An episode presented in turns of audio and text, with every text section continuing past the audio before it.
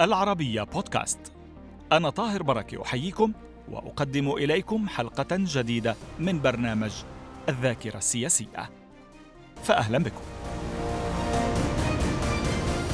في الحلقة الثانية من رباعية يكشف رئيس الحكومة الأردنية الأسبق فايز الطراوني أن سوريا كانت تريد المشاركة في مفاوضات السلام مع إسرائيل من دون التوصل إلى اتفاق معها وعزى الطراوني السبب إلى كون المطالبة باستعادة الجولان كان يستتبع حكما انسحاب القوات السورية من لبنان الذي كان أكثر مردودا على دمشق من الجولان. فايز الطراوني الذي كان سفيرا للأردن في واشنطن عام 93 يقول إنه تفاجأ بقراءة نص اتفاق أوسلو في الصحف الأمريكية مؤكدا أن بلاده وحتى الوفد الفلسطيني المفاوض في واشنطن لم يكونا على علم بمفاوضات أوسلو التي كانت تسير بالتوازي مع مفاوضات واشنطن. الطراوني يتطرق في الحلقة أيضا إلى الإشكالية التي طرحتها زيارة الزعيم الفلسطيني الراحل ياسر عرفات إلى واشنطن والخشية التي سادت وقتها من احتمال تقدم أحد الأشخاص بطلب لتوقيفه. وكيف طلب دانيس روس المسؤول الأمريكي عن مسيرة السلام في عهد كلينتون من الطراوني منح عرفات والوفد المرافق له الحصانة دبلوماسيه قبل أن يتراجع عن هذا الطلب لاحقا باعتبار أنه لا يجوز توقيف شخص آت لتوقيع اتفاق سلام. أهلا بكم معنا دولة الرئيس مجددا. تحدثنا في الحلقة الماضية عن مدريد وواشنطن ولفتني بالكتاب آه، يعني تندرك مثل تندر أحيانا بخفة الدم آه، رائعة بعض الأردنيين على أنفسهم بموضوع الكشرة. نعم سيدي. شو قصة الكشرة؟ أنه استعملتوها بالمفاوضات. والله يا سيدي هذه الكشرة يعني خلقة الله. وأنا صحيح آه، لما بيجي لي ضوء وخاصة في التصوير التلفزيوني بصير عاقد الحاجبين. على رأي فيروز. وبالتالي بفكروا هي كشرة والواقع مش مش ذي بال. لكن آه، إذا إذا بتعزيها إلى التفاوض يعني تعرف إحنا عشنا جيل. مم. أنا مثلا من عمر النكبة. مواليد 49 نكبة نعم. 48 وعشنا بين مخيمات لاجئين في عمان. مخيم الوحدات مخيم الحسين وبعدين بعد 67 مخيمات أخرى للاجئ للناجئين فمش سهل كان عليكم يعني إنه تكونوا عم تتبسموا وتضحكوا مع على عمليه السلام. وكان عمل وطني حقيقة. وأنا إذا بتتذكر آه، آه، كتبت في كتابي كيف في خدمة العهدين. الخارجية وقال لي آه، إذا إذا بتحب قلت له ليش تسألوا الواحد؟ أنت تقدر تسألني إذا بدي أصير سفير ولا لا أو وزير أو لا. لكن بعمل وطني هيك حطوا الأسماء يا أخي واللي ما بده خليه يعتذر. بس عبد السلام باشا كبير. مم. كان يقول يا جماعة إحنا جايين على عملية سلام نعم. بجوز نعيش معهم ثلاث أربع خمس سنين وهذا نعم. اللي صار. ما فينا نقضيها إذا حكوا نكته يا أخي يضحك عليها شو بصير؟ بعدين إذا في قهوة هذا اشربوا قهوة. قابلناه في برنامج الذاكرة السياسية؟ شخصية آه. رائعة جدا الحقيقة. آه آه مثل أفضالكم دولة الرئيس. في 93 عينت سفيرا في واشنطن. لماذا يعني آه أو كيف كانت الأجواء إلى هذا الحد من السوء عندما تسلمت منصبك مع الأمريكيين تحديدا؟ مخيف. أنا لما كلفني جلالة الملك ابتسمت. قال لي ليش تضحك؟ قلت له والله يا سيدي ما بضحك يوم الكريسماس. قال لي إحنا صرنا باعتين استمزاجك وبدك تروح سفير على على واشنطن. قلت له أنا ما درست اقتصاد حتى أدخل في العمل السياسي. ما فكرت يوم من الأيام أكون دبلوماسي. قال أنا بعتك على عملية دبلوماسية. في عملية سياسية في واشنطن. كان علاقتنا في أسوأ حالاتها طبعا كله تداعيات آه، ما بعد ما موقف بعد الأردن. من غزو الكويت. الحقيقة أنه حتى أمريكا سحبت آه، مكتب آه، مكتب المساعدات الأمريكية ال USAID من الأردن. ورحت أنا سفير. وصلت يوم ل inauguration لبيل كلينتون. 20 واحد سنة 93 ثاني يوم رحت قدمت نسخة من أوراق اعتمادي آه، عوملت في وزارة الخارجية معاملة فضة وأنتم يا أخي بتخترقوا قرارات قرارات مجلس الأمن وأنتم تاخذوا نفط وأنتم مش عارف مين. آه، بهذا الطريقة فشعرت أنه أنا مهمتي صعبة للغاية. كان جلالة الملك اللي بيروح على واشنطن مرتين في السنة كان من سنة من شهر ثمانية سنة التسعين لما اجتمع مع جورج بوش في مين. نعم.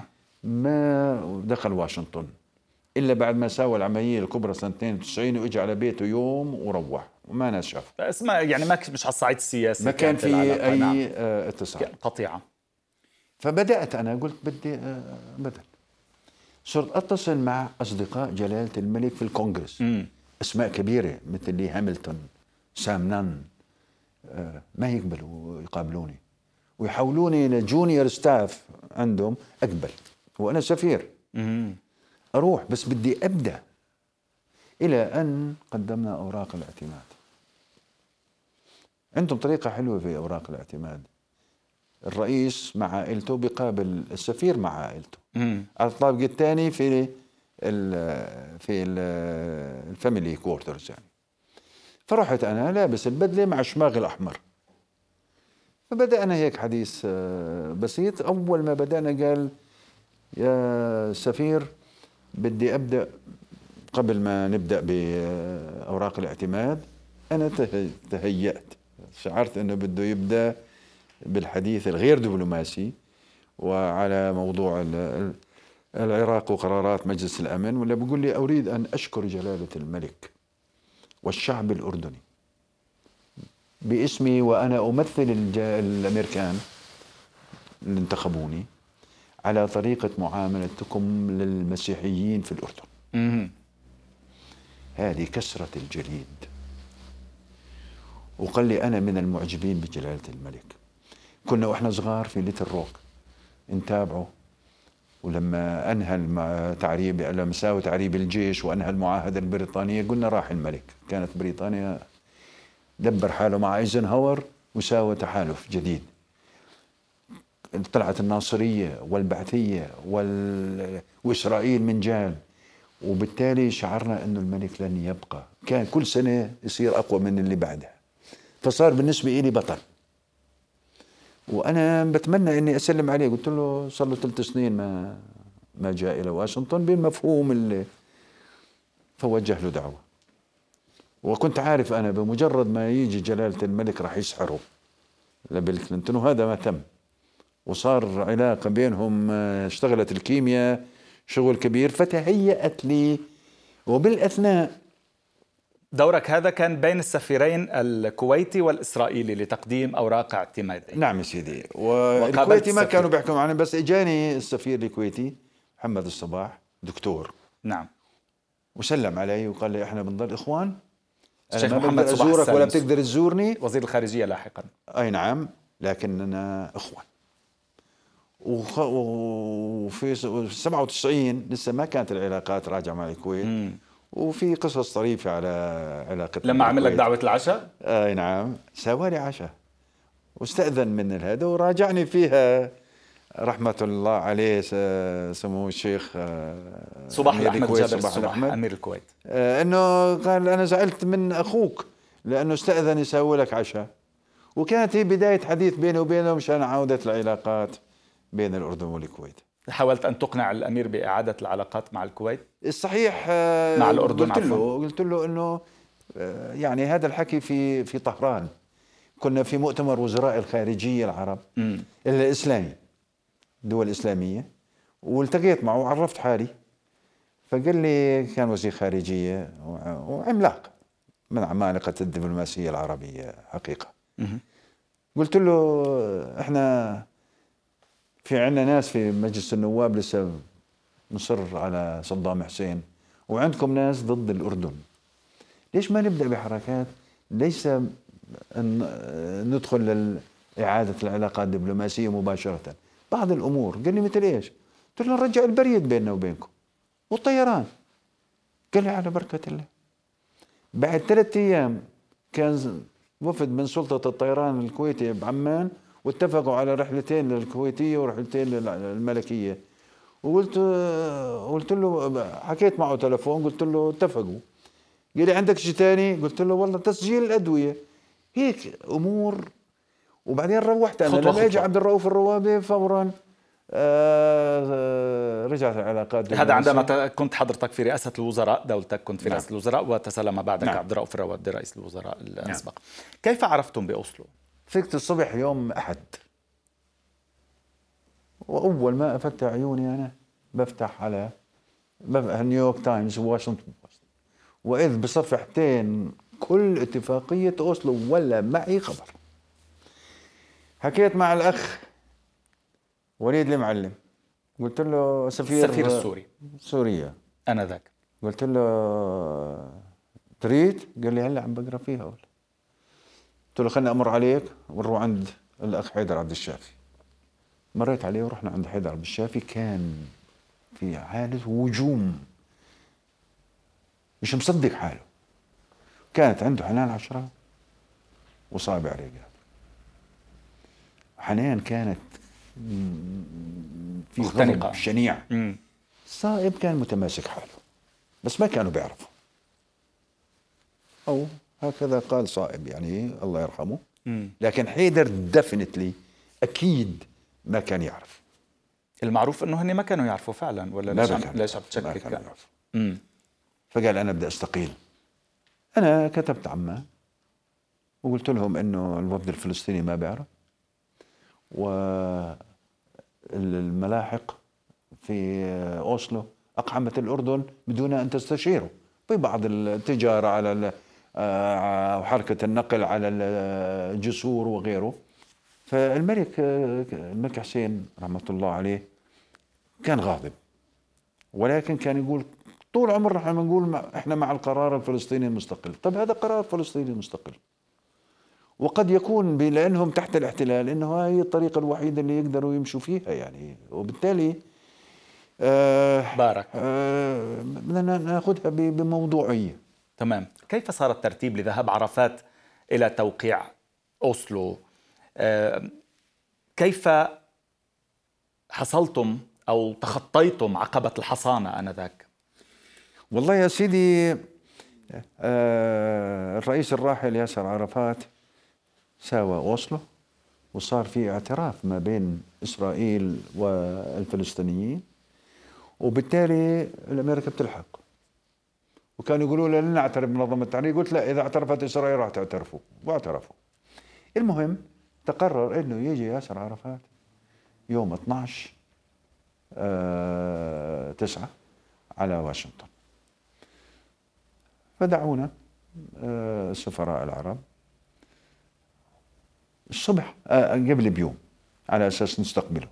والساعة يوم الأحد كان الساعة عشر سبعة الصبح. حكى معي دانيس روس قال لي بدي إياك تيجي على وزارة الخارجية فورا. قلت له يا زلمة اليوم الأحد عطل وسايق مش معي. قال لي تعال بسيارتك وبناخذها منك على الباب الخارجي. رحت لما فتت لقيت فت على مكتب دانيس روس وأنا طول نهاري في الخارجية بين التفاوض وبين الله وإذ في أربع خمس وجوه أول مرة بشوفها في وزارة الخارجية. فبقول لي هذول عرفني عليهم. كلهم رجال قانون محامين. فقال لي والله يا فايز أنا عندنا مشكلة وبدنا مساعدتك. أنا لما قال مساعدتك ارتحت. لأنه قبلها بيوم طلبني آه، وان كريستوفر وقال لي بدنا توقعوا الأجندة اللي أنتم حطيتوها آه على الشلف مع أوسلو.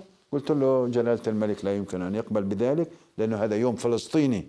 إحنا بنوقعها ثاني يوم. وصار زعل وصار ثاني يوم. زعل المهم ولا بقول لي إحنا عندنا مشكلة جاي الرئيس ياسر عرفات الليلة. إذا واحد رفع عليه دعوة في أي محكمة في أي ولاية في أمريكا. مم. إحنا مجبورين نوصل له السبينة وهذا وهذا ضيفنا. قلت له يا أخي عنده حصاني هذا مراقب في الأمم المتحدة. قال لا هاي الأمم المتحدة بس في مبناها. بس ما في إلا إنك تعينه مست... تعينه سك... في في السفارة الأردنية هو و 12 19 واحد الوفد. يعني يكونوا كأنه عضو بالوفد. قلت له يا زلمة مين الق... مين القاضي اللي راح ياخذ بهذا الموضوع؟ آه إنه ياسر عرفات وزير مفوض عندي. ولا بقول لي القاضي ما له طالما إحنا كوزارة خارجية نتبنى القائمة الدبلوماسية ونعتمدها بصير عليه حصانة. قلت له والله هذا الأمر مش بإيدي هذا رئيس دولة بالنسبة لنا ولازم أستشير جلالة الملك. نعم. قال لي إذا سمحت. رحت رجعت على السفارة وحكيت مع بالتليفون اللي مشفر مع جلالة الملك كان في لندن. فطلع لي قلت له يا سيدي في خبر عجيب. هيك هيك هيك. وبدهم أعين ياسر عرفات. والله ما في واحد حتى على مشفر ما في واحد بيني وبين جلالة الملك إلا الله سبحانه وتعالى. هذا رجل كان عظيم حقيقة. قال لي فايز إياك إياك ثم إياك بأحفظ كرامة الرجل. وساوي اللي بتاع تشوفه مناسب إنه ما ناس يقرب عليه.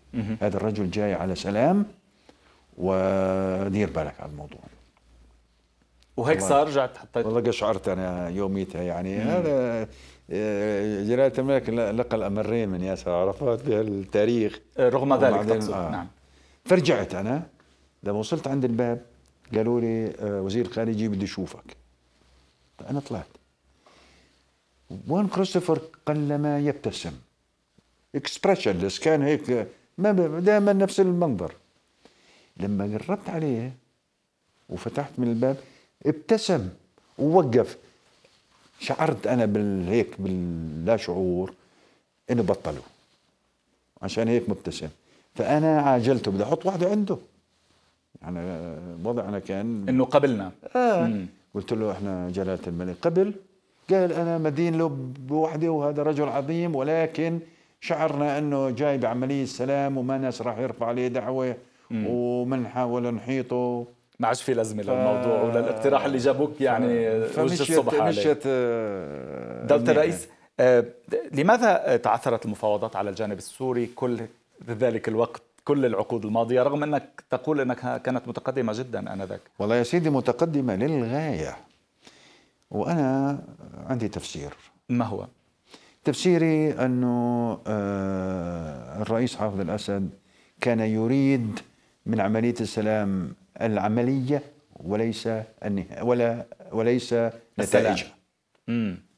يعني بدي أظل هذا وأخلي أمريكا يحكوا معي الأمريكان ويقوني شرهم. وإلا لكانوا وصلوا إلى نتائج وأظل أمط في الموضوع أمط في الموضوع بقدر اللي بقدر عليه.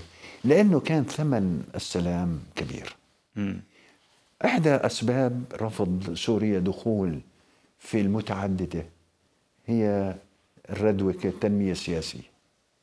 لأنه كانت تبحث هذه على أساس إعادة هيكلة الاقتصادات العربية. آه بمزيد من الانفتاح بمزيد من القطاع الخاص بمزيد من إعادة الهيكلة. هذا بده يغير المفهوم الاشتراكي لل... الاشتراكي. للاقتصاد السوري. وكانت سوريا بأنذاك ماخذ لبنان كمخرج لها مثل الصين مع هونغ كونغ ببدايات العودة. فمكتفية وهي حكومة مركزية مهيمنة على كل شيء من الداخل. مم. هذا ما كان ممكن يصير في بالسلام. بده يأثر على نظام نمرة اثنين يا سيدي إنه أنت بدك تاخذ الجولان بده يكون مقابلها انسحابك من لبنان.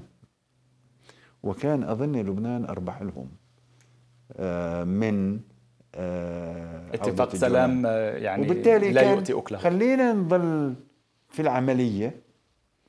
تضل المرقه عشرات يعني. السنين ولكن ما كل ما نوصل إلى مرحلة بيرجعوا إلى الوراء. لذلك هذا هذا تفسيرك لي... نعم. تحليلي يعني. نعم. آه، دولة الرئيس آه، أقسمت اليمين وزيرا للخارجية كان من الكثير من المرة الأولى في تاريخك ومنها المرة الأولى الذي آه، التي يقسم فيها وزير خارجية اليمين في واشنطن نعم. وليس في الأردن أو في عمان لماذا؟ والله اتصل في آه، دولة الرئيس عبد السلام باشا وقال لي أنا شكلت حكومة واستأذنت من جلالة الملك أنت وزير خارجية كان صار لي أربع سنين وشوي سفير في واشنطن وخلصنا عمليا. خلصنا عملية السلام وخلصنا لأنه صار اتفاق وادي عربة بال 94 واعتبرت أنه المهمة انتهت وحتى موضوع التسليح وموضوع إعفاء المديونية والكذا يعني الإعفاء من المديونية طلبتها من دانيس روس. دانيس روس والله ما قصر الحقيقة وتجاوب الكونغرس على طول يعني. اللي كانوا 750 مليون دولار نعم سيدي. والإعفاء من قيمة أي تجهيزات عسكرية أمريكية. هودي حصلتهم عليهم مقابل شو هذا يعني آه ثمن أو شو لا مش ثمن هو عربة. هو يعني آه من عربون حسنية يعني. بعد شوي حكى معي جلالة الملك قال لي هل حكى لك دولة الرئيس قلت له والله حكى لي قال أنا جاي بعد أربعة أيام على واشنطن أه. فخليك وبتحلف يمين واسأل والدك والدي كان من كتبة الدستور طبعا. الأردني فاسأل والدك. إذا الخطوة دستورية أو لا. فحكيت مع والدي الله يرحمه أبو هشام وقلت له أنا يبدو بدي أحلف يمين يمين دستورية. قال لي الدستور مقيد. ولو أراد الدستور أن يحدد المكان لحدده. قال يحلف الوزير اليمين الدستورية أمام جلالة الملك. بس ما قال وين. فبتقدر آه. تحلفها وين ما كان. بالتالي دستورية. وكان الرئيس بده يجي معه أصلا فاكتملت الصورة. وكان أول مرة لوزير يحلف يمين القانونية أمام جلالة أمام جلالة الملك خارج, خارج البلاد. وأول واحد بشكل حكومة وبحلف يمين أمام نائب جلالة الملك كنت أنا أيضا في الحكومة الأولى. في الحكومة الأولى صحيح. أمام كان الملك يتعالج. ولي العهد وكان الملك بروتشستر بدأ علاجه في آه الولايات يعني. المتحدة. بقصة وادي عربة أنه يعني كل الهجوم اللي صار على الأردن وقصص التخوين وإلى ما هنالك فترات طويلة يمكن الوضع الآن تغير على العالم العربي وعلى الشرق الأوسط بس بوقتها كان يدرج يعني ضمن الدول اللي هي آه، عملت سلام مع إسرائيل مع كل ما يستتبع ذلك من أوصاف يعني من قبل محور يسمى بالممانعة. ليش عم تضحك؟ والله يا سيدي إذا بترجع للتاريخ وإذا بتكون بتنظر إلى الأمور بنظرة بعين منصفة الأردن عرض عليه وبإغراءات على كام ديفيد ورفض لأنه مش قيم على الفلسطينيين. وبالتالي لما صارت كام ديفيد سنة 79 كان مؤتمر الرباط قائم بالممثل الشرعي والوحيد للشعب الفلسطيني. فما كنا بنحكي ورفضنا وكان في تسديد المديونية وكان في كذا ورفض الحل المنفرد. إحنا اجينا على مدريد بعد ما وافقت سوريا ولبنان والفلسطينيين على المشاركة وقتها الامريكان حكوا معنا ودخلنا مشان قصة الوفد المشترك. ودخلنا ووقفنا الأجندة لمدة سنة كاملة ما سوينا شيء.